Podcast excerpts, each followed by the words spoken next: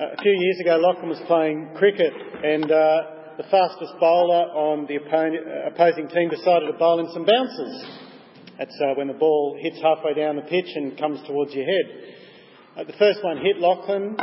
The second one whizzed past his head and, and shook him up a little.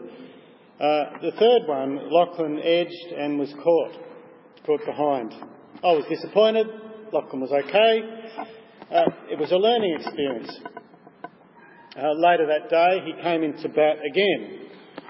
In between overs, I noticed the opposition coach take a water bottle out to their fast bowler who was fielding down near the boundary, uh, the one who'd got Lachlan out earlier. And uh, he had a few words with him. Next over, he came on to bowl and started bowling bouncers again. Lachlan coped much better and ended up hitting a few boundaries, but that's not the point of the story. The point of the story was my reaction to that coach. By this stage, I was fuming. uh, on one hand, I was very proud of him, how well he was coping uh, with this good bowler, but on the other hand, I was upset.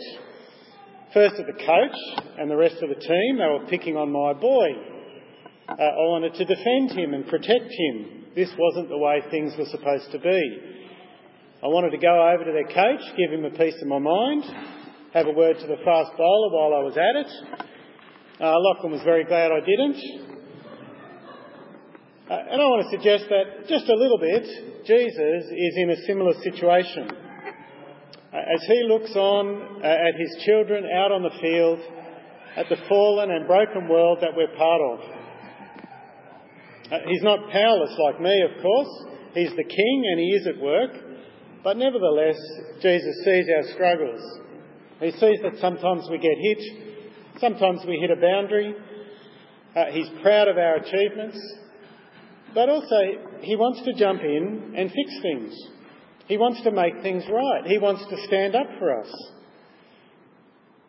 And that's what will happen when Jesus returns. That's what we're thinking about today, the second coming of Jesus, the day when God will bring this world as we know it to an end. The suffering, the pain, the sin, everyone will be called to account, every knee will bow, and Jesus will finally and completely reign as King. In particular, we're going to think about it from Jesus' point of view, uh, mostly from 2 Thessalonians 1, six reasons why Jesus looks forward to his return. Now, the first reason is relationship. Jesus looks forward to his return because it will mean a new depth of relationship with his people. Uh, John chapter 17, Jesus prays for all Christians. Uh, in verse 13, he prays to his heavenly Father and he says, I'm coming to you now, but I say these things while I'm still in the world. And then in verse 24, he says, Father, I want those you've given me to be with me where I am, to see my glory, the glory You've given me because you loved me before the creation of the world.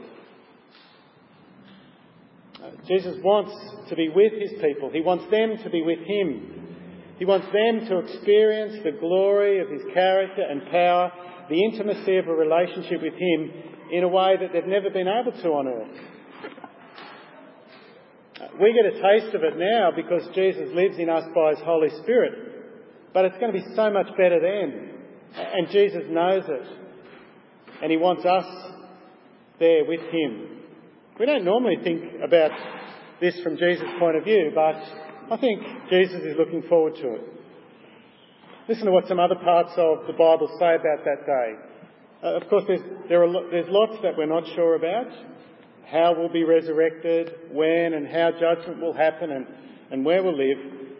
But what's emphasised again and again as we look at all the passages is that through it all, despite it all, what the number one truth is that we will be with Jesus. We'll be with Jesus. Uh, 1 Thessalonians 1 Thessalonians 4:17 says, "For the Lord himself will come down from heaven with a loud command, with the voice of the archangel, and with the trumpet call of God, and the dead in Christ will rise first. After that, we who are still alive and are left will be caught up together with them in the clouds to meet the Lord in the air, and so we'll, we will be with the Lord forever. Therefore, encourage each other with these words. Probably lots of questions we've got about other parts of those verses, but the one thing that's clear is that we will be with the Lord forever. Wonderful. Uh, chapter 5, verse 10. Uh, a few uh, verses on, we read, Jesus died for us so that whether we are awake or asleep when he returns, we may live together with him. That's the number one truth. Or if we turn to the book of Revelation, it uses the image of a groom and a bride to talk about the intimate, the close relationship that we will share with Jesus when he returns. There's no closer earthly relationship to use as a picture than that of a groom and a bride. Revelation 21:2 I saw the holy city, the New Jerusalem, coming down out of heaven from God, prepared as a bride, beautifully dressed for her husband. Back in chapter 19, we find out that the husband is Jesus. And I had a, heard a loud voice from the throne saying, Now the dwelling of God is with men, and he will live with them. They will be his people, and God himself will be with them and be their God. So, first thing we can see, Jesus looks forward to his return because of a new depth of relationship with his people. Uh, second reason is reward. Those who live serving Jesus now will be rewarded when he returns. Uh, Matthew 25, it's the parable of the talents. Uh, and Jesus says to each of the servants who've worked faithfully, Well done, good and faithful servant. You've been faithful with a few things. I'll put you in charge of many things. And listen to these words Come and share your master's happiness. Uh, eternity will be reward for faithful service here, and Jesus will be happy about it. And he wants us to share the joy that he's going to experience. Uh, Luke 12:37 adds a different idea to this sort of reward. It'll be good for those servants whose master finds them watching when he comes. I tell you the truth, he will dress himself to serve will have them recline at the table and will come and wait on them. What is going on there? We expect to hear, uh, we will get to heaven and we'll get to serve Jesus. But that's not what it says. Uh, Jesus will come and serve us. He's looking forward to serving us as the servant king, as reward for service now. Uh, third, repayment. Uh, Jesus looks forward to his return because it'll be a time of repayment, of justice, of setting wrongs right. At the moment, there's plenty wrong with the world. We don't have to look far outside our church at some of the sicknesses and the struggles people are going through. But North Korea uh, is the worst country on earth to be a Christian. Uh, in North Korea, to own a Bible is punishable by death. It's estimated that 25% of the Christian population of North Korea are in prison camps. Uh, 2018 has seen an increase in persecution of Christians in China. Churches closed, foreign workers expelled, greater conformity enforced. Local Christians are punished and imprisoned. Similar things are happening to Christians in Iraq and Sudan and Egypt and Indonesia at the hands of Muslims. Uh, radical Hinduism in India is violently attacking and imprisoning Christians, burning churches, uh, all while uh, officials turn a blind eye. Persecution is the worst for Christians it's ever been. One recent estimate was that 70 million Christians have been martyred and 45 million of them in the last hundred years. More Christians have been killed in the last hundred years than the previous 19 centuries combined. That's terrible. And it's not right, and we want it to stop. Jesus wants it to stop, and one day He will stop it. He will bring justice. He won't let evil men get away with evil forever. 2 Thessalonians 1, the passage Rach read for us earlier. Paul's comforting a persecuted church. And he says in verse 4 Therefore, among God's churches, we boast about your perseverance and faith in all the persecutions and trials you're enduring. All this is evidence that God's judgment is right, and as a result, you'll be counted worthy of the kingdom of God for which you are suffering. God is just. He will pay back trouble for those who trouble you. When you've been the victim of violence and evil and injustice, what you long for is justice. You long for things to be put right. And that's exactly the comfort these words bring. It's exactly what Jesus will do. And no one will escape. Bribes won't work. No matter how privileged or wealthy you are, there will be no escaping. It won't matter how well you hide the evidence. It won't matter how good your lawyer is. You will get exactly what you deserve.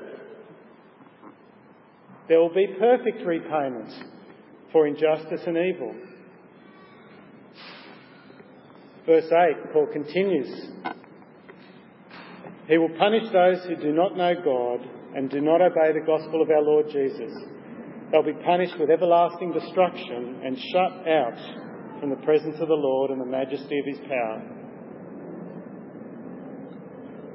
Notice it's not just those who kill Christians who will receive justice. Because, of course, there's more to sin than that. The ultimate sin is ignoring God, living your life as if He doesn't exist. There'll be punishment for those who don't know God. Now, that's more than just not knowing about Him, it's meaning not knowing Him, not having a relationship with Him. And what that means is explained in the next phrase. Those who don't know God are those who don't obey the gospel of our Lord Jesus. Because God has revealed himself in Jesus. He sent him to live and die a criminal's death, to win our freedom and forgiveness and restore us to God. And so to reject Jesus is to reject God himself. And when someone makes that choice, when they say, I'm not interested in Jesus, I don't want him to be part of my life, then God gives them what they want. He gives them eternity without him. Justice means being shut out from God's presence and the majesty of his power. It's the third reason Jesus looks forward to his return uh, repayment. Side by side with repayment of evil is the flip side of that. Uh, it's also justice, it's relief for the godly. There in verse 7. He'll pay back trouble to those who trouble you and give relief to you who are troubled and to us as well. Jesus longs to relieve the suffering of his children, his people, we saw it in the story of Lazarus a couple of weeks ago when we were looking at death. Jesus saw the weeping of Mary and the crowd, and he wept. And he did something about it. He, relieved suffering. A number of years ago at uh, my previous church, the elders and I were praying with Diane. She was pregnant, she had terrible gallstone attacks. Because of the pregnancy, she couldn't be operated on to remove the gallstones. She couldn't even take the strong painkillers that would help. She was in awful pain. Uh, we anointed her with oil and we prayed for God's healing. And God graciously, Jesus graciously relieved her pain and suffering. She had no more attacks. After daily attacks, she didn't have one more attack until the birth. Uh, a few weeks later, Diane said to us, Why did we take so long to do this? Why didn't we do this sooner? But there's another sort of relief that God gives as well. During that prayer time, Di's husband Dean also prayed for Di's mum, Jan. Jan was a Christian. A few years earlier, she'd suffered a brain aneurysm and was now completely incapacitated in her 50s in a nursing home. She needed relief. And Dean prayed while we prayed for Diane, uh, something that I guess he and Diane had prayed plenty of times over the previous years, that God would relieve uh, Di's mum's suffering, that he would take her home. And God did that a couple of years later as well. He relieved Jan's suffering. And Jesus longs to relieve the suffering of his people. Uh, it's something he does every day when he answers prayer, when we're suffering and we ask for God to answer our prayers. Jesus relieves suffering. Sometimes he does it through healing. Sometimes he does something else. Sometimes he calls somebody home to relieve suffering when they die. But it's also something that he will finally and definitively and completely do when he returns. He will relieve the suffering of all his people completely and permanently. It's the fourth reason Jesus looks forward to his return to relieve the suffering of his people. The fifth reason is right there in the same verse, Revelation, verse 7. He'll pay back trouble to those who trouble you, give relief to you who are troubled, to us as well. This will happen when the Lord Jesus is revealed from heaven in blazing fire with his powerful angels. At the moment, some people recognise Jesus, others ignore him. He's not obvious. Uh, people treat him as if he doesn't exist, or perhaps uh, they don't believe he even exists. Uh, but when Jesus returns, there will be no debate. The debate will be over. He will be re- revealed in his ultimate power, his undiluted power, and every knee, willingly or unwillingly, will bow. Everyone will be forced to acknowledge that Jesus is King, acknowledge his right to judge, his right to determine who lives and who doesn't. Acknowledge that He is God who died to save them, that He deserves their obedience and their allegiance. The whole world, living and dead, young and old, black, white, yellow, first, second, or third world, kings, presidents, prime ministers, dictators, chief executives, the unemployed, Olympic athlete or cripple, Muslim, Buddhist, Jew, Christian, atheist, no one will be able to deny it. Every eye will see. It's the picture, it's the picture of Revelation 5.13. Then I heard every creature in heaven and on earth and under the earth and on the sea and all that's in them singing, To him who sits on the throne and to the Lamb be praise and honour and glory and power forever and ever. That's the fifth reason. Jesus will be revealed. The sixth reason Jesus looks forward to his return is that it'll be a time of restoration when everything will be returned, uh, not just back to the way it was, but to the way it should always have been, better than it ever was. It's part of what it means for suffering to be relieved. Uh, relieved. Romans 8 is a great place to think about that. We read about how the world at the moment is groaning and frustrated and broken and ruined. We see pollution and earthquakes and cancer and divorce and murder, a hundred other terrible things. But when Jesus ends, he will end the pain and restore. He'll restore us. And then he'll restore the world so that it will suit a new restored people. It'll be the fitting place for a restored people to live for eternity. It'll be the ultimate extreme makeover, the ultimate renovation rescue. I consider our present sufferings are not worth comparing with the glory that will be revealed in us. The creation waits in eager expectation for the sons of God to be revealed. For the creation was subjected to frustration, not by its own choice, but by the will of him who subjected it, in hope that the creation itself will be liberated from its bondage to decay and brought into the glorious freedom of the children of God. We know that the whole creation's been groaning, as in the pains of childbirth, right up to the present time. Not only so, but we ourselves, who have the first fruits of the Spirit, groan inwardly as we wait eagerly for our adoption as sons, the redemption of our bodies. For in this hope we were saved.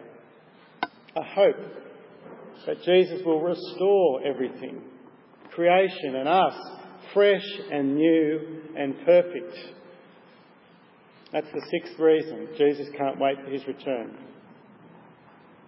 So, what do we do with all of that? What does the certainty of Jesus' second coming mean for life today, for the rest of this week? Well, let's finish with Paul's prayer in verse 11. What he doesn't want is that his readers become so focused on the future that they're no earthly use now. He wants Christians who are active and faithful and Christ-like now as they wait for that day. As Merrick said, you don't want to wait and have nothing to do, do you? Be useful now. Verse 11, with this in mind, all these truths about Jesus' return, we constantly pray for you that our God may count you worthy of his calling, and that by his power he may fulfill every good purpose of yours and every act prompted by your faith. We pray this so that the name of our Lord Jesus may be glorified in you and you in him. In other words, since the future of God's world is that Jesus is coming back, and this, the future world's going to be like that, restored and refreshed, since that's the case, may you be counted worthy of that future. May you live up to what that future is like. May you get ready for it. May your life preempt that. May the character of your life be such that people see in it a reflection of what that day will be like. May your life bring the realities of eternity into Ashfield, into your street, so that we may be worthy of that day. Live now with Jesus as your powerful, ruling, restoring, loving, just King in every area of thought and word and action. Because that's what will happen when He returns. So get in early. And do it trusting in the strength that God gives as you work out what His purposes are for your life. We are simply to trust. God is the one who gives the strength as we trust Him. What does strength look like in the face of the broken world we live in? Well, it looks like courage. It looks like generosity. It looks like goodness and patience and hope and compassion and perseverance. Do you see it there in verse 11? By his power, he may fulfill every good purpose of yours and every act prompted by your faith. Your faith in his power achieves his good purposes. So let that day influence how you live today. Be people who are growing in your relationship with Jesus. Deepen your friendship now as an entree to the complete relationship you will have then. Work for Jesus' reward today. Don't be distracted by the shiny, deceptive rewards of this life. Money, success, fame. They'll mean nothing build the priorities of eternity into today. Christ's reward is what counts. And work at bringing justice today. And warn people about the repayment that's hanging over their heads if they ignore God. Reveal the majesty of Jesus in your words and your actions. And look to relieve the suffering of God's people be generous and compassionate. Restore where you can. And do it all longing for the perfect relief and suffering that that day will bring. Jesus can't wait for his return. What about you? What's your attitude? Well, on the very last page of the Bible, we read this promise from Jesus to his people Behold, I'm coming soon. My reward is with me, and I will give to everyone according to what he's done. I am the Alpha and the Omega, the first and the last, the beginning and the end. And the writer John sighs, Amen. Come, Lord Jesus. Let's pray.